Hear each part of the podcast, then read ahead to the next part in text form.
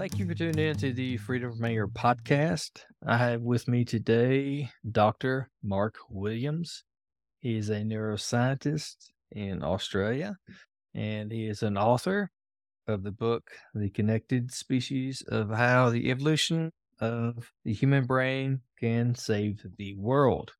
Please check that out. Thank you for coming on. Oh, thanks for having me, James.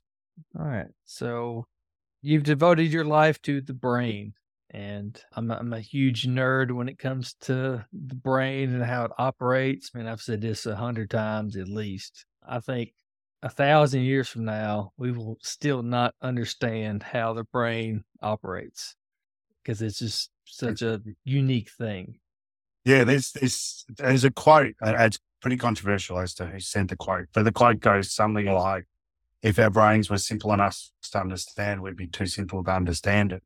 Which I really like because it does suggest that it is super complicated and we're never going to work it out. So I'll, I'll always have a job. I just want to tell all my students they'll always have a job. They're never going to, they're never going to discover all, all the truths about the brain. Yeah, that's like with any psychiatrist or counselor. You're never be short of clients because we don't understand the brain, and a lot of us need a guide. Yeah, absolutely. It's uh, extremely complicated thing. And I mean, we talk about the, the neurons, so all, all the little cells in the brain, and there's what, over 100 billion, I think the last count was 100 billion connections in the brain. And so understanding all those connections is, is extremely complicated in itself. And we're not even near understanding that. But I was at a recent conference where they were actually looking at the inside of those neurons and showing that it's actually inside those neurons. There's a whole bunch of other stuff and hundreds and hundreds of things going on in there, which seem to be systematic as well. So, you know, it's, it's even far more complicated than we ever thought it was, which is going to make it, yeah, an incredible, yeah, I don't think we'll ever get to the bottom of how it actually works and how we end up with this amazing thing that, that allows us to do everything. I mean, that, that's the thing that I find fascinating about the brain is that most people don't think about the fact that you are your brain, right? You're everything you do every day, all your movements, all your thoughts, uh, your ability to, your ability to wake up, all your emotions, all your feelings, everything you see, everything you hear, everything you touch. It's all because of your brain. It's your brain that does all those. Your, your personality, everything's because of your brain and as a result of your brain. It, to me, is the most important organ we have, and we need to look after it better, and we need to be more aware of it. Which is why I talk a lot about how uh, keeping your brain healthy rather than mental health issues. Because I think everybody needs to keep their brain healthy, just like we all need to keep our bodies healthy. And I don't think enough people think about that on a daily basis. That, hey, a lot of people go, oh, I need to go for a walk, or I need to go for a run, or I need to go to the gym, or I need to eat healthy. But they don't think about, I also need to look after my brain because that's the thing that's actually running all of this. Yeah. My question would be like, there's a big push nowadays for mushroom based, we call them nor- nootropics. Supposedly supposed to feed the brain and make it operate better. Do you think there is actually food for the brain, or is it just kind of marketing scheme? Yeah, I think it's. I, I haven't ever seen any evidence would make me go, "Oh, this is something that I'm going to invest in myself." I mean, our brains are the same as our muscles, right? It's use it or lose it. So you've got to exercise your brain and all the parts of your brain to keep it. And so that's what's really important is, is keeping it healthy through exercise that is actually using it in, in positive ways and then feeding it what it needs, which is, is, you know, everyone knows what healthy food is. Hopefully enough water. You don't want to get dehydrated just as you don't want to dehydrated if you're an athlete and sleep. So we need to have enough sleep and then make sure it doesn't get damaged through some sort of major hit. So you want to yeah. avoid having car crash or you want to avoid, you know, smacking against a brick wall or, yeah, falling off a motorbike or anything like that. So it's fairly simple, really. And look, the, the best way to exercise our brain as humans, our brain as humans, is actually just to sit down face to face and have a conversation with someone you like, because that actually exercises more of your brain than anything else you can now know that just sitting down with someone you like and, and chatting to them on a regular basis, face to face, uh, can increase your by 15, by 10 to 15 years. Just sitting down regularly and chatting to someone you like, it decreases the likelihood of you having Alzheimer's disease and other neuro diseases when you get older. And, and again, doing the same thing, just sitting down with someone you like on a regular basis, having a chat is the best cure for mental health issues we've got. It's far better than any drug we have out there, which is why psychologists pay for that. Mm-hmm. Yeah, make pay for that, right? Because that's what they do. They sit down, they make a connection with you, and they chat with you once a week or whatever it happens to be. And we know that that's how you get over uh, mental health crises by actually just spending time with, with people we like. And you can avoid a lot of those mental health crises by by organising your your time each week. That you spend some time sitting down and just chatting with someone you like and having a chat, chat someone you trust, someone you think has these decent things to say, and someone who makes you feel feel wanted and feel good about yourself is better than anything else we can do. Both both for exercising our brain and keeping it healthy, but also stopping or at least decreasing the likelihood of us having mental health issues. So it's pretty easy, right? It's just like let's have a coffee, you know, with a few mates now and again, or let's go for a walk every now and again with a few friends, one or two friends, or yeah, let's meet up at a bowling alley and play, you know, have a few rounds or whatever it happens to be. Whatever you enjoy doing, do it with people you like, and, and you know, be better off in the long run. and then you don't have to spend money on all this stuff. So I'm guessing that's why women outlive men, right? You said 10 years longer. Yeah, although these, yeah, that's about it, right? That's that's yeah. about the right amount of time. and we we have men have you know a huge crisis going on. You know, the increase in, in mental health issues in men, uh, increase in suicide, and these things in men, uh, and, and it's getting worse. And it's probably because we're spending more time on devices and we're spending more time by ourselves and less time, you know, chatting to each other. In the old days, we would have all worked together we would have chatted while we were working together and we would have done these things, but we don't do that physical stuff. Or many of us don't do that physical stuff anymore. Even those people who do do that physical stuff, I'm a good mate who works on a building site. He said, you know, he, he talks about the fact that 15 years ago, during the lunch break and during the morning tea and stuff, they all used to chat and chat about what was in the news and chat about and have to go with the apprentices and have a laugh and all the rest. Mm. He said, now none of them do. It's really quiet on a building site now at lunchtime because they're all on their phones, yeah. looking at their phones, and they don't have that interaction anymore, uh, which is really sad, right? And then we see increasing mental health, and governments are putting money into it. And, you know, yeah, well, there's always talk about it. So well, it's a pretty easy fix if we actually thought about it. We just need to reconnect with each other. We actually spend time with each other because that's what we've evolved to do. We spent millions of years evolving in a state where we all hung out together, we all worked together, we all protected each other.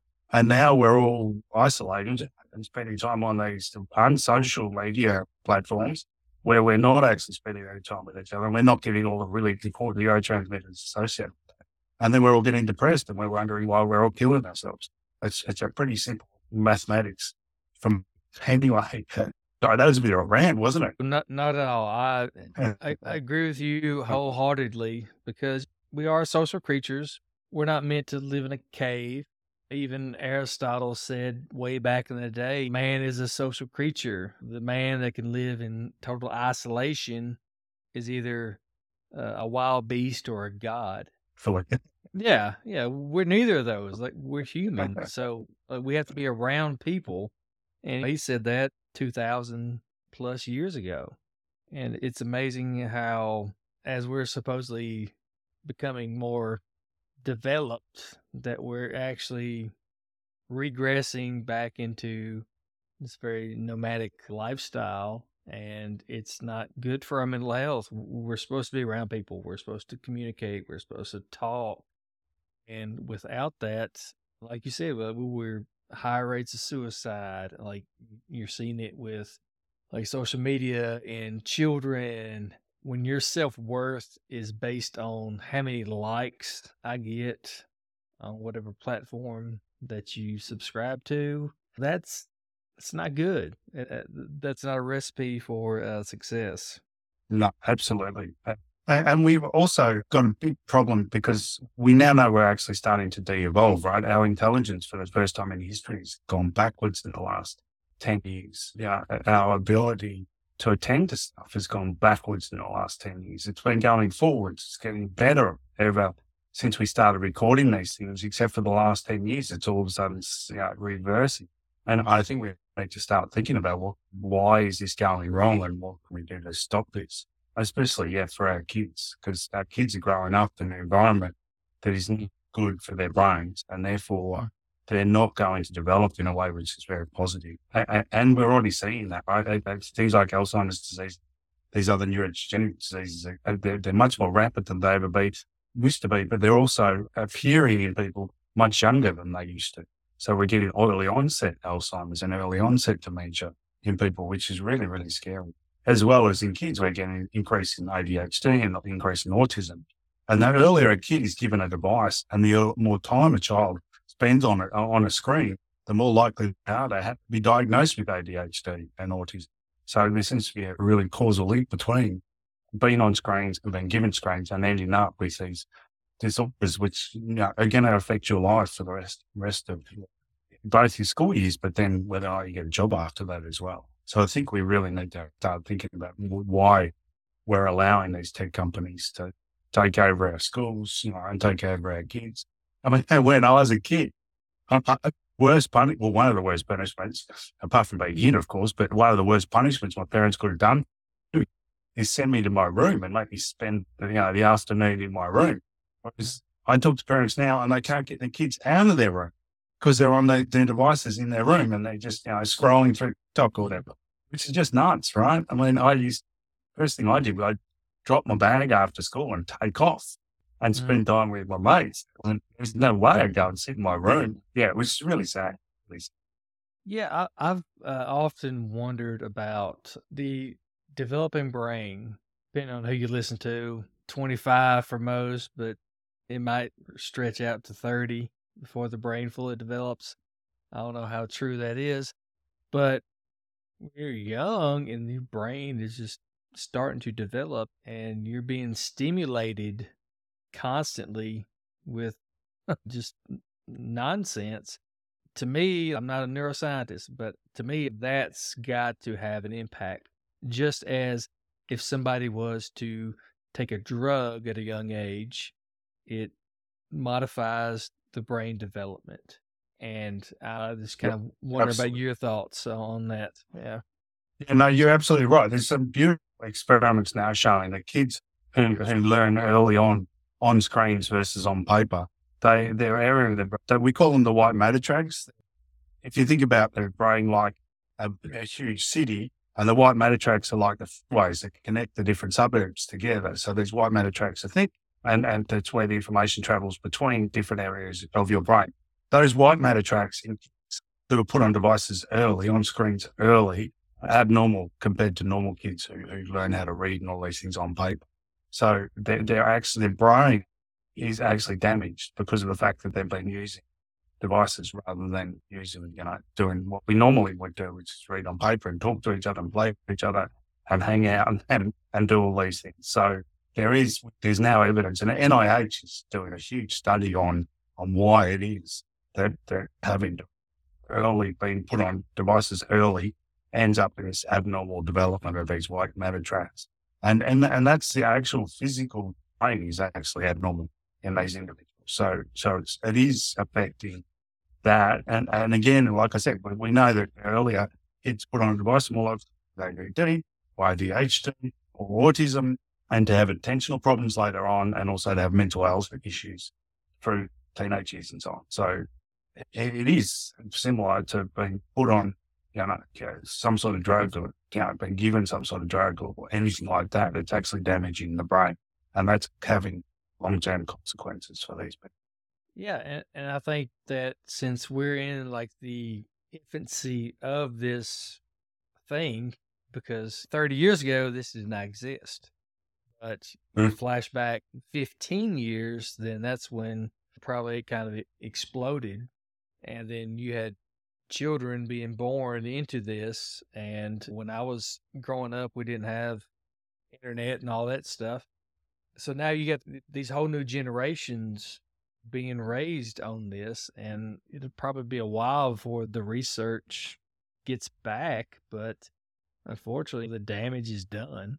it's sad, but Yeah. it takes. And if you think about it, it's the first technology that we've had. Yeah, it's the first technology. so It's the first big leap in our in our technological advances that we've had, which has gone global so so quickly. Right? We've had things like the combustion engine and cars, but that took 50, 60 years before majority of people were actually buying cars because they were extremely expensive when we first had them. So it had took about we had about 30, 40, 50 years for the governments to go on on these things are really fast. So we need to have road rules around, you know, speed limits. We need to license people. We need to license cars. All these things came into effect before, you know, the majority of people actually had them. Um, similarly, you know, like the printing press, you know, to begin with, the printing press was only used for the Bible, for religious texts. And it was, you know, 100 years, 150 years before it was used more generally. And, and we'd already worked out, oh, we need to have censorship and we need to do these things to make sure younger kids don't, you know, read stuff they shouldn't,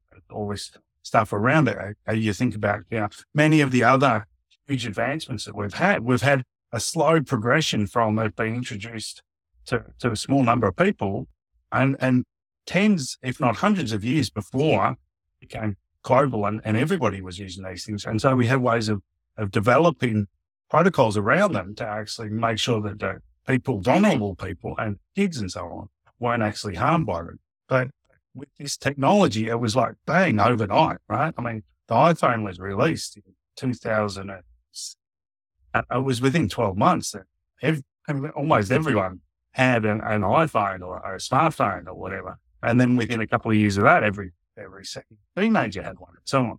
And we haven't had the time to go, hang on, these are the things we actually need to, to, to control. But we've also got to realize that the governments aren't doing anything, right? The governments are sitting on their hands when they know that it's actually causing all these issues. So when we had TV, again, a big change, right?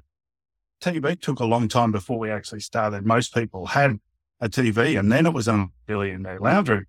At one stage, the, the companies realized that they could do subliminal advertising on TV. So they were flashing things up quickly and then taking them off, which would actually change people's behavior. And, and we realized that they were doing that and that that was a bad thing because it changed their behavior without them knowing about it.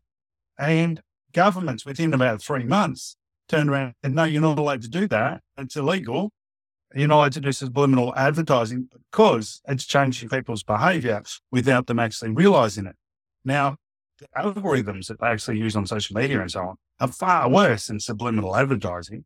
Yet the governments are doing nothing, nothing about it, right? And, and I wonder why governments back 50 years ago were willing to actually protect people and today they're not. Like that just, Mm. I find bizarre that we, we know within today is far worse than what they did back then. Back then, governments were willing to turn around and say, no, you're not allowed to do that because that, that's, you know, tricking people into doing things they don't want to do, but they won't do it now, which they could do very easily, but they're not willing to. and this is my own personal opinion, is that it's more profitable now. There's more money involved. You look at these huge corporations, and a lot of times, if you're looking at a problem, you just follow the money, and you'll find out real quick why it's not being fixed, uh, and just kind of follow the money. So that that's my own personal opinion. No, I'm, I'm sure you're, I'm sure you're right. It's just sad that we're not putting kids first. Yeah, yeah. There's no excuse for a lot of things that, that our governments do, whether you're in uh, America or Australia or uh, England. Unfortunately, money talks and BS walks. Absolutely. No, this is a worldwide problem. It's not, it's not a particular, it's, it's that, that's, yeah, on their hands. It's, it's all of them and they all need to step up, I think. But hey, that's just me. I'm Good. just a neuroscientist. I can just see what's happening with the brain. yeah. Just out of curiosity, so if you were to give advice to somebody who's maybe has a child that's, I don't know, thinking of a child in my head that's probably like nine and that's very overstimulated with internet content, what's the best way to kind of wean them off of it without getting the, Yeah, uh, good. yeah, Yeah. So yeah, I, I actually there's a, a foundation here called Kokoda Foundation, and they do digital detox programs, which I, I help out with. And basically, these are the kids who I haven't left their bedroom for, for years, you know, like they're actually addicted to gaming and so on. And so with that, it's, it's, it's hard and you've got to, you've got to just do a withdrawal, right? You've just got to take them. And what they do with the Kokoda Foundation is they take them away to the bush for, for a week and then do a whole bunch of programs with them. But that's the extreme version. So I'm not saying most kids are like that. But first thing that I always do, and the thing that I do with my kids, I have teenage kids. So, you know, I'm, I'm dealing with it myself. I'm not uh, somebody who's just high and mighty and not actually, is I have the health apps turned on all our devices. And then with the health apps turned on all your devices, once a month, once a week, you get an update as to how much time you're spending on all the different things and all the different social media and all the apps that you've got and everything like that. And then I sit down with my kids once a week and we have a look at what we're all doing and how much time we're spending on it. Cause, you know, I think you agree education and knowledge is power, right? Mm-hmm. And so actually having that information, because our brains aren't really good at, at, monitoring what we're actually doing. Our brains are pretty, actually pretty crap at that, right? So we don't, you know, you ask most people, how much time are you spending on Facebook each week? And they'll underestimate it by a large amount, right? Because they don't actually realize mm-hmm. how much time they're, they're spending on, on the different face, different you know, social media. So having that information, it's objective, and you can go, oh, that was pretty stupid to spend that much time on social media that way. So let's do something about it. So that's the number one thing for me is, is giving that information.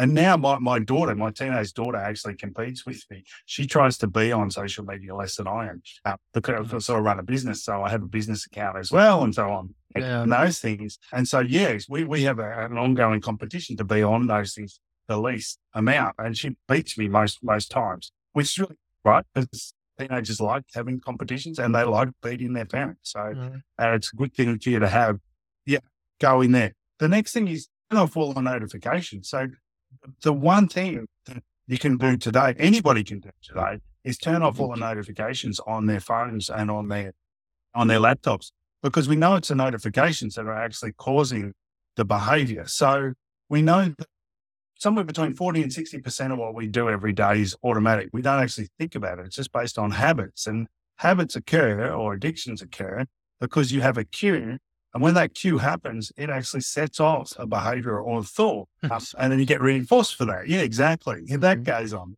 And so what we need to do is get rid of that cue. And what the cue for most of us is, and most of us is, is that notification, that beep or that thing or that vibration or whatever it happens to be. If you turn all those off and you just choose or your, your, your child just chooses when they want to go on it, then it's a cognitive process. They're actually going, oh, I'm going to check my Facebook now rather than automatically checking it when they get the likes. And we know Facebook has actually admitted that they use intermittent reinforcement schedules with the likes and so on. So those likes and stuff, you don't get your like when someone likes something. They hold off of that and actually send it to you based on intermittent reinforcement schedules, which is a way of making sure that you get the most amount of dopamine release when you get that light so that you addicted to it quicker so that that actually reinforces that that loop that, that so that's what you need to do.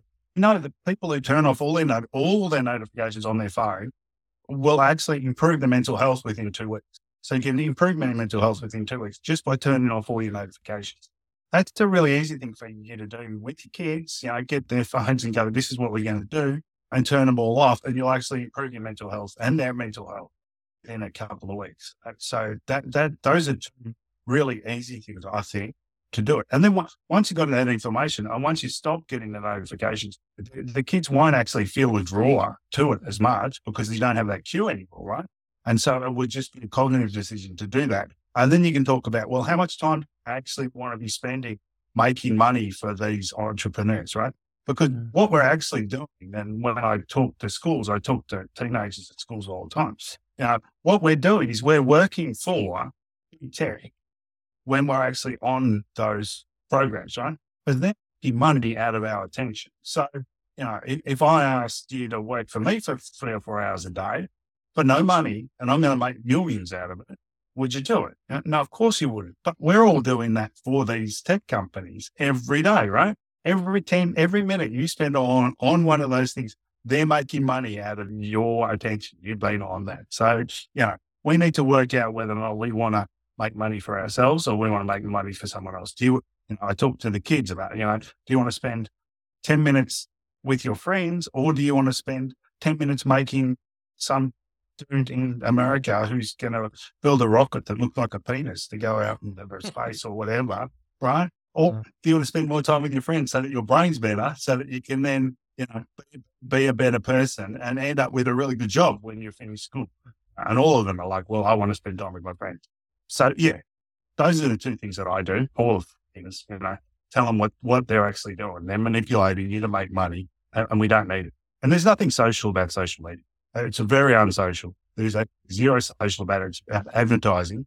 And it's either companies advertising to you or it's people advertising a, a false life, right? A life that doesn't exist. Yeah. So need either of those things in our lives, unless you're a company and you're actually trying to advertise. But yeah, th- th- those are my hints. And they seem to work. They work with my kids. So yeah, you hit on so many points there. But I think about there's a young guy that works uh, in the facility that I work in, and he has a flip phone, and it's a big, sturdy flip Old phone. school, yeah. And he's he's, he's in his twenties. He's a, a grad student, so he's probably mid twenties. So I, I, saw the flip phone, and I had to ask him, "What are you doing with the flip phone?" He's like, "Well," he said, "I figured out that it limits my time on the internet and social media and stuff because the apps that the flip phone can do is very limited. You know, it's a new flip phone. So I was like, wow. So he's obviously conscious enough to know that, hey, apparently it was a bit much. So he went old school. And I've actually seen phones that are like minimalist phones, or there's an app you can turn your phone into a minimalist phone. And actually use yeah. it for what it's what it's designed. So to me, that kind of says that we're noticing that hey, this is probably not just to make money, but this probably could help people to get away from all that. Yeah, yeah no, those are cool. It's, it's no brands, but Nokia have bought out their, their old flip phone again. So mm-hmm. they've actually reintroduced those and are now selling them as a new phone which is cool because, yeah, as you said, they're not, not very easy to use if you are on social media and stuff. So most don't use them. So there are a lot of teenagers, not a lot, but there are uh, quite a few teenagers now who are going back to that or parents are buying their, kids those phones rather than the, the fancy phones. Hey, they're mm. cheap, much cheaper. So that's a bonus, right? Plus, yeah, they're not going to spend as much time on the social media and stuff. So why, why it needs a thousand dollar phone or whatever? I know it. So yeah. Yeah. I'll spend up to two hundred dollars on a phone. That's my limit. I cannot go above that. But yeah, it, it, it's amazing how we've evolved and devolved exact same time. Like we're in the infancy of this situation, and I think that with people researching, studying the brain, that in the future we can realize that hey, we're doing more harm than good but as I'm sure you know, just because the research is out there doesn't mean it's going to get to the public. Is that an area that you find yeah. Frustrating? Yeah, I do. I, I, mean, I've been talking about this for years, and it's just I've been working hard here in Australia, and we've we're lucky enough now that all every state has now banned smartphones from schools. So kids, both in high school and primary school, aren't allowed to have a smartphone while they're at school, they have to be locked in their lockers. And so, I mean, that's a huge positive that's happened. New Zealand has just announced the same thing. So they're actually, and the minute Sweden has just discovered, I mean, Sweden used to be, you know, one of the number one countries in the world for education and they've slipped well, down since. And so they've now just announced they're going to take all the devices out of schools because they know the devices are actually causing negative impact on their educational outcomes. So, you know, there's movement happening. China, you know, China can do it because it's communist country, but China have just made huge blanket rules around it's like fines if you give a child a, a, a, smartphone before before they become a teenager. Your parent gets huge fine if they give them a smart. Teenagers are only allowed on devices for like one or two hours a day. And again, the parent gets a huge fine if, if the kid is on the on a device for more than that, and all these things because they've seen increase in mental health issues and they've seen increase, you know, decrease in, in education outcomes and all these things. And because in China, the, the government pays for all of that, they've just gone, we don't want to have to pay for this. So therefore, we're going to put uh, real, real hard restrictions on it all uh, for teenagers and for, for kids. So, you know, there's, there's lots of changes in different countries. Uh, and I think more of that's going to happen over the next 10 years and there'll be more discussions around it.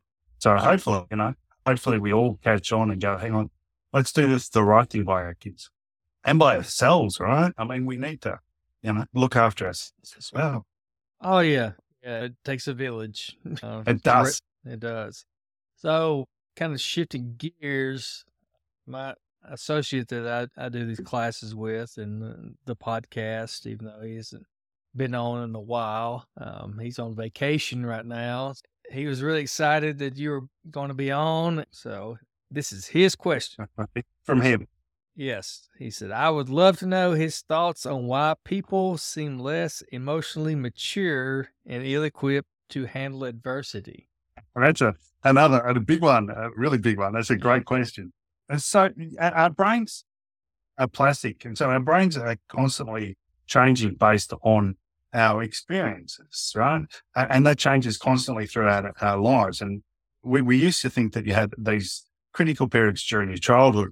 And then if you got, if you didn't do things or you didn't achieve certain things, developmental stages, then you couldn't do them later on. But, you know, once you got past those stages, you couldn't change those things. We now know that's all nonsense and, and you can actually develop any ability you like at any stage. But that also means you can lose any ability you like at any stage. And I think because our ability to communicate, our ability to empathize and our ability to understand someone else's emotions and understand our emotions all takes constant practice.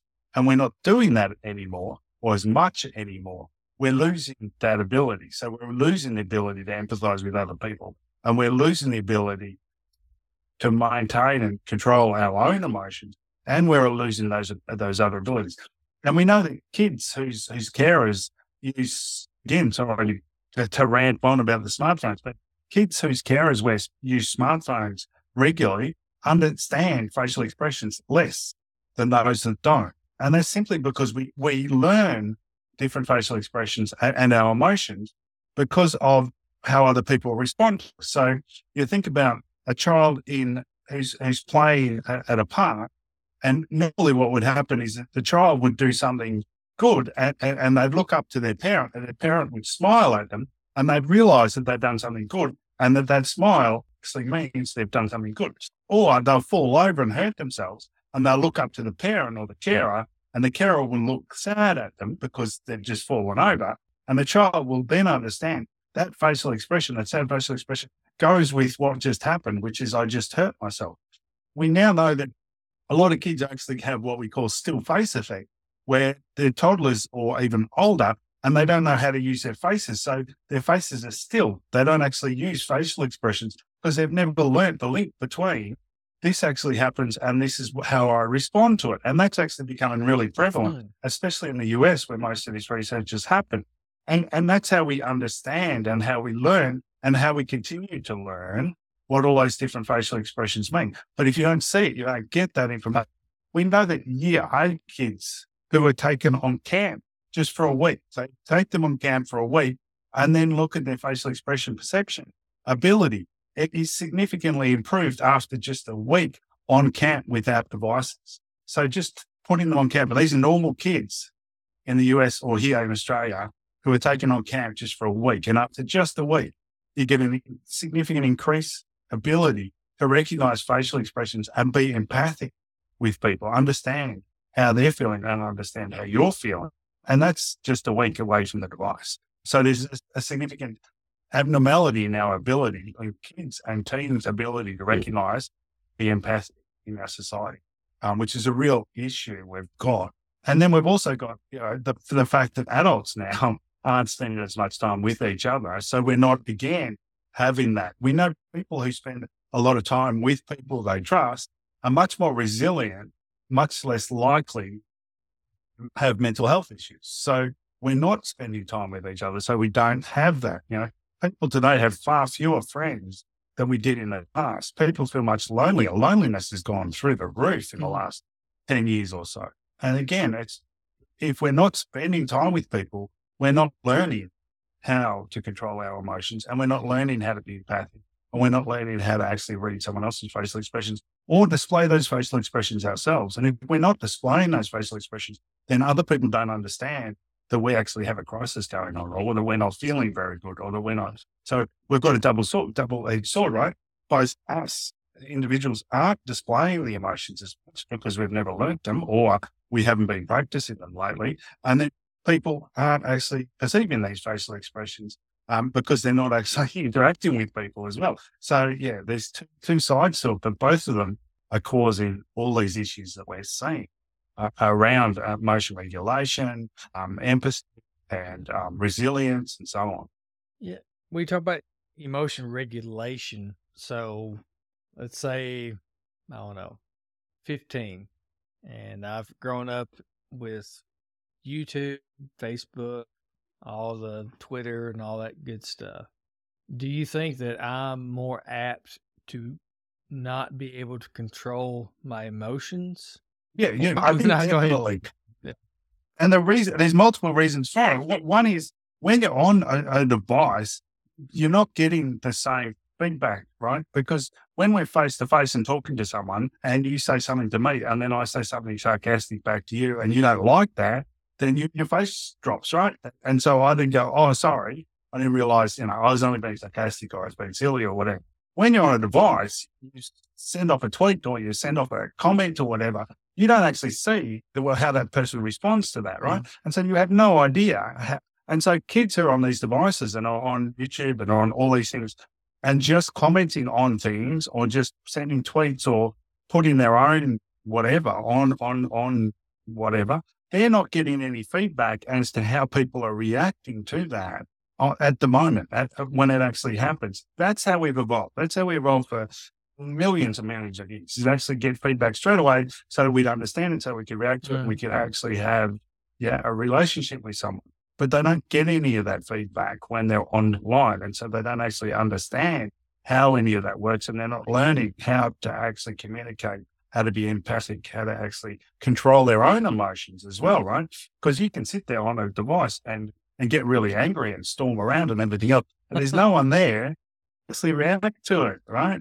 What would normally happen in a real world is uh, your teenager would get upset and there'd be another teenager there or an adult there or whoever. And they go, Hey, what's wrong? Let's talk about it. It's, what's happening now is they're in their bedrooms and they're throwing the phone down on the bed and they're thinking or whatever and they're not actually having that monitoring, which means that they believe that that's the normal way to respond because that's what they're always doing is, is, is reacting just to the situation rather than, as we talked about earlier, actually thinking hmm. about what's going on or talking to someone about what's going on so that you can then decide on the right way of actually, yeah, responding to that situation and responding to your own emotional state and responding but but they're not having that opportunity because there's no one there to actually bounce those ideas off and actually work out.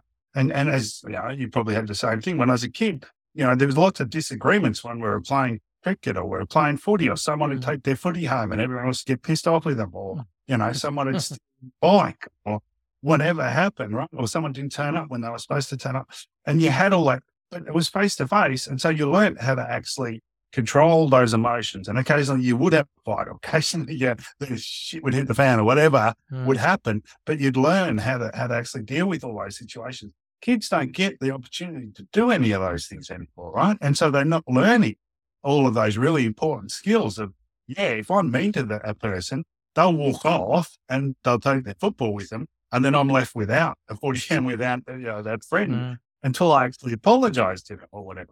Whereas now they're just sending off 30 tweets or whatever, or mean tweets or mean, yeah, comments or whatever, and, and not even thinking about it and, and not actually realizing that that hurts other people and that actually needs to stop because it's not the way we as humans actually interact with each other.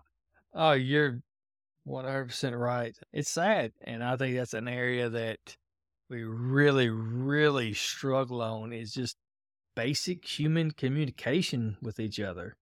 It's so foreign to people. Like you said, that face to face.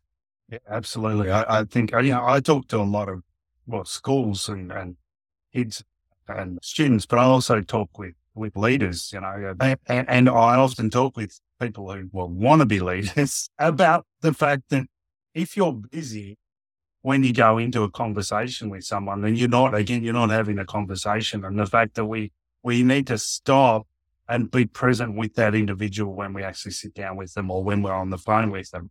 But, but to realize that to stop in between any conversation. So when you're, when somebody's talking to you, when they finish talking, you shouldn't speak straight away. You should stop for a second, give a little gap, because that tells the person that you've actually genuinely listened to them and then respond to what they've actually said first before you tell them what you want them to tell them. Because too much now is, is those sort of conversations where but two people are just telling the other person what they've come there to tell them and not actually listening to what the other person is trying to converse with them about, which, which, yeah, is really sad. And I, see a lot of those conversations where there's two people sitting there, but neither, they're not really conversing, right?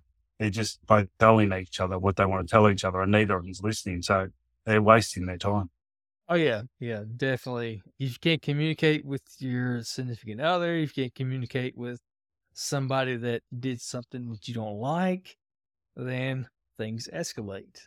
And I think it really comes down to just simple stuff like that. Just the being able to teach our younger people just basic skills like communication.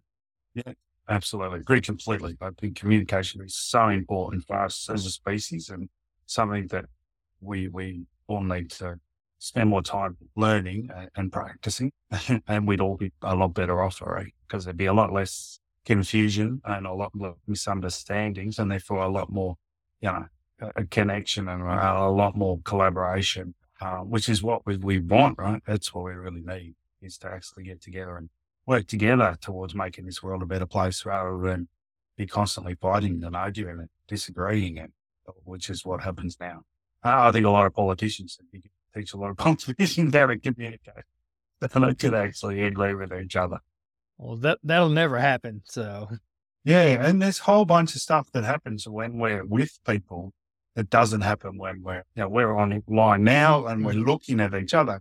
But there's a whole bunch of neurotransmitters that are released when we're face to face or when we're in the same room as each other that aren't released when we're like this. So, we're the first thing, of course, we always, or usually we used to do, not so much now, but we used to do was we touch each other when we met, right? And all societies have a different way of mm. touching each other. So in Stoic societies like here and in, in, the US, we'll shake hands with each other. In Europe, they'll kiss each other on the cheek. Even the Inuits will rub noses because it's only part of mm. their, their skin that's actually showing, right? Mm. And the mm. reason we do that is we have C fibers on our skin that all mammals have. And the C fibers are only activated by touch and they release oxytocin in our brain. And oxytocin makes us more open to actually connecting with the other person and makes us more willing to, to um, be open with the other person. So we get that when we're actually face to face. And that's why we shake hands. And that's why, you know, politicians like to actually get out and press the skin and kiss babies and all that because they know that person's more likely to vote for them. They've already touched them. And we know they're more likely to vote for a person if they've actually shake your, shake your hand versus not shake your hand. And people are more likely to give you money if you shake their hand or touch their shoulder versus not doing that. So it's really, really important because it releases oxytocin. It's an important part of us as humans because we've evolved those C fibers just for that touch. And you don't get that when you're online. And you've also got the body language. And uh, we have a motor mirror neuron system in our brain. And that area of our brain is just there for us to actually mirror what someone else is doing. So when we're online like this, we only see from the shoulders up. But when we're face to face, we actually see the whole body. And so in our mirror neuron system, if they if they slump forward, then that area of our brain, which would make us slump forward, activate, and then the, the neurotransmitters associated with that activate, which tells me, oh, that person's not feeling very happy right now. And so I understand that person's not very feeling very happy because I don't feel very happy at that point in time as well. So I can then react to that in some way. Or they, you know, really happy at, at a concert or whatever, right? Everyone's really happy. So all your mirror neuron system is activated because all those other people are really happy. Their body language is telling you that. So they're all having fun. You're also having fun, which means that emotions, how everyone's feeling is actually contagious and everyone actually starts feeling the same way. And you get serotonin released as a result of that. And serotonin is really important for us to feel happy and to feel connected and feel involved in the whole situation time. But when we're online, though, this all we get is really dopamine. And dopamine is this really short release neurotransmitter that we all know about, which isn't great. And it's released when we when we're gambling, it's released when we're taking drugs, it's released when we're eating and fatty food. Yeah. So it's not it's not a great thing to, to just have that because it's an abnormal amount of neurotransmitters being released when we do this, which is why most of us feel pretty crap afterwards. Whereas when we're face to face or when we're at concert or when we're doing things socially like that, real face to face stuff, we get all these other neurotransmitters as well, which make us feel really connected, make us feel really happy and joyful and, and connected to everyone around us and so on. So that's why it's so important to do stuff like that as a species, as humans, because of all those important neurotransmitters released that make us feel good. Yeah. Wow. I mean, you said a lot of way over my head, but I, I attended a conference several years ago, alcohol and drug conference. And yep. one of the keynote speakers was a pharmacologist. He teaches people how to become a pharmacist, very intelligent guy. And he really broke down to the minute this is the uh, chemical that flows through your brain and, and it connects you to he called it the mom chemical. He's like, this is the chemical that goes through your right. brain that connects a child to the mom. He's like, it's the exact same thing when it comes to drugs. If you have that, yep. then you disassociate from people because you're having that connection. And I try to explain to people I work with, I'm like, everybody's chemistry is different. Mm. What's going on in our brains? Some people need medication, some people don't. It's like, but when you start throwing in drugs and all this other stuff, you kind of mess all that stuff up. So, coming from your background, what's the biggest thing that we need to kind of look out for when it comes to addiction, anger? What's that we need to kind of look out for? Yeah, I mean, it depends on on the individual. We, we know that different drugs, some people can take once and become addicted to them, whereas, you know, other people can take them socially and not get, you know, so-called addicted to them. And so it really does depend on, again, the individual. We're also different to each other.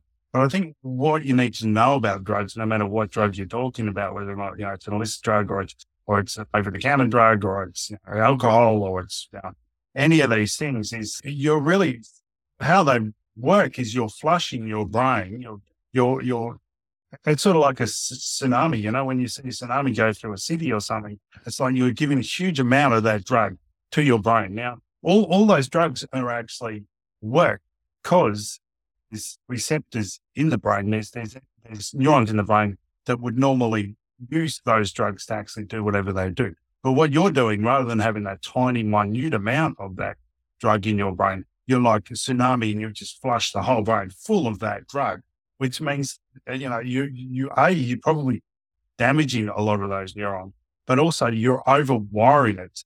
We know there's this thing called Hebbian learning. And basically it's the idea that cells that fire together, wire together. And so if you think about it like, so, you know, some, some people, certain smells will then activate memories that have happened before. And that's because the memories and that smell were both happening at the same time. And so those, those neurons wired up together. So then when they get that smell in a different situation, it then activates those memories. Yeah. And so that's how our memories are formed. And that's how most of our behavior happens is that we, we do something a lot. And so those neurons firing together a lot. So they get really strongly wired up together. So therefore, you're more likely to do that than you are something else because it's, it's the cells, the neurons that fire the quickest or the strongest are the ones that actually result in whatever behavior it is that we want to do. When you, you in, introduce drugs to that situation, that is, like I said, like a tsunami of things. They get a huge amount of activity in those neurons. And so, therefore, those are the ones that are more likely to activate next time, right? And so, the cues and therefore the desire to do those things are overwhelmed by that huge amount of information, which is wired up those neurons want that thing.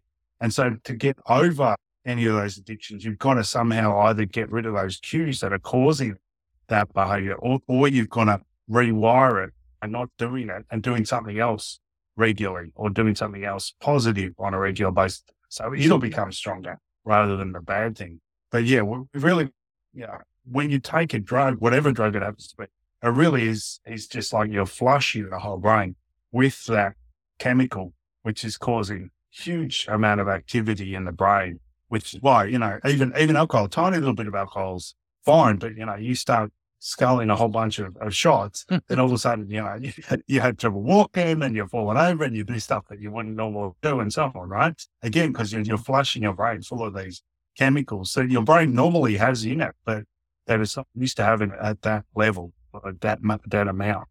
But yeah, it's it's crazy how our brain is, I guess, open platform. Uh, just like, hey, bring it on.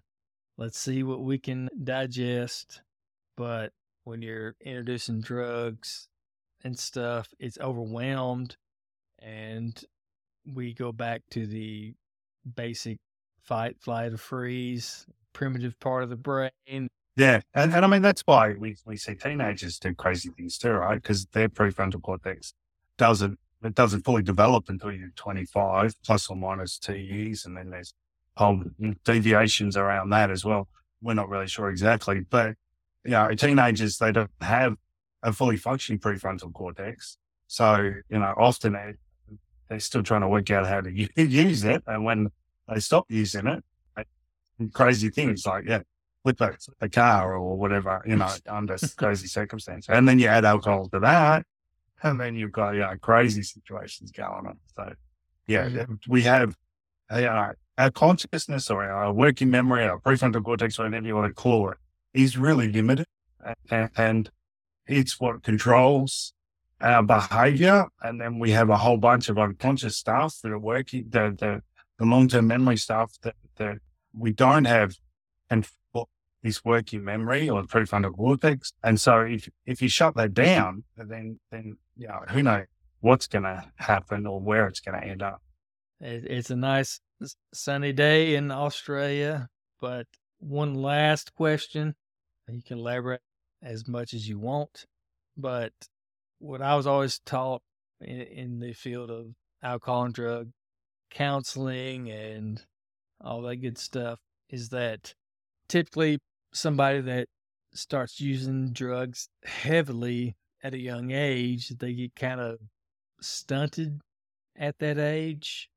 And from my personal experience working with these individuals, and they can be grown men, 40 years old, but act like they're 15. And then when I ask them, hey, when did you start using? They say 15. It kind of connects. The brain's constantly evolving, but do people actually get stuck at an age when they're damaging their brain? So, yeah, it's, it's an interesting. There's not a lot of research on, but the way I like to think about it is, is again because our brains are constantly adapting and constantly we're constantly filling it up with information, which we add to our long-term memory, which which makes us more and more developed, if you like, as we hopefully grow grow older we got more information that we can use. And, and, and the more information we have, the more options we've got, and therefore the more decisions, you know, appropriate decisions we can make and so on. But if you've got someone who started taking drugs at a young age and they're addicted to that, then they're no longer really developing, right? Because they're not doing anything else but that drug. And so they don't get the opportunity to continue to develop, but rather they stay where they are because they're not learning anything new. They're not, they're, their obsession is, is a drug and that's really all they're doing. And so their brain won't evolve. And in actual fact, it probably goes backwards in a lot of ways because of the fact that that's all they're really doing and they're damaging it based on the drugs that they're actually using. So that's the way I like to look at it from a neuroplasticity point of view that, you know, our brains are constantly changing. But if you're taking drugs, then your brain is going to be stuck in that moment from, from where your brain is at that moment. And you're not going to continue adding to it um, because you're not going to be doing anything positive to add to it. Yeah. It's the way I sort of. I said that as my final question, but I got one more. I see guitar in the background. So you play guitar? Yes. You do? I do. Very badly. I do, but very badly. so how long have you been playing? So I played when I was a teenager for a number of years, and then I didn't for a long time, and then I took it back up probably about 10 years ago, I suppose. Yeah, on and off in between. It's always been one of those things that I've had it in the background, but I've never been good at it. I just, yeah, I have it for when, when I've got downtime and I, I want to, yeah, do something else. Yeah, which is good. My wife is amazing. She, she plays multiple instruments and, and is amazing at and my, my, my teenage daughter also is, has real musical talent, but I've never had musical talent. I just, yeah, like away at it. Yeah, cool. yeah, yeah. Music is amazing, amazing thing, and we don't really understand a, a lot about it. I have a, I have a colleague who works with music, and he's done quite a bit of work with people with dementia and uh, Parkinson's disease and stuff, and he's he's shown like if they, you know, someone with Parkinson's can't can't stand up and walk, but then if you put on that they used to dance to when they were younger, they can stand up and dance really, really normally to the music, even though they can't, you know, walk through a door or get up and stand up and walk around. And, and, and similarly with dementia patients, if you put on music from their past, all of a sudden, all these memories will come back and they'll start talking about their past and all these things. And It's amazing. We don't really understand it. There's lots of questions around it, but yeah, it's, there's something very primitive about music that, that brings us all together. We should, we should all do more of it. Either go and listen to it or, or play it or whatever you want to do. So, you know, like I said, the brain will never will never understand it as far as I live, but people will be definitely uh, educated on the brain from what you said, and and I hope that they go away uh, learning something. Turn off those notifications. You yeah. nothing else. Just turn off those notifications. Sorry, yeah. I had to stick that in. If we can do nothing else, get that then I'll be happy man. Happy man. If you have a, a book with a long title you want to plug, go ahead and plug it now. Okay, so it's the the connected species. So if you just search the connected species, you'll be able to find it online at any good bookshop doc. But it's the connected species, how the evolution of the human brain can save the world. The, the long title was the publisher's, not me. So sorry about that. But it's also a big call. But the connected species was my idea. Yeah. So you search that, on any bookstore you can get a hold of. All righty. Dr. Williams, thank you so much for being on and look forward to chatting with you in the future. Thank you very much, James. Anytime would be great. All right. That was our interview with Dr. Mark Williams. Hopefully you enjoyed that and learned a lot about the brain. And if you have any guest ideas or if you know somebody that would like to be on, please reach out. The easiest way to get a hold of me is through my website, freedomanger.com. Also, keep track of us on Instagram, and I'm working on a YouTube page, and both of those handles are Freedom from Anger LLC. On Twitter or X, whatever it's called now, it's anger underscore LLC. Hopefully, and I can get these podcasts out a little bit quicker. And as always, until next time, stay safe.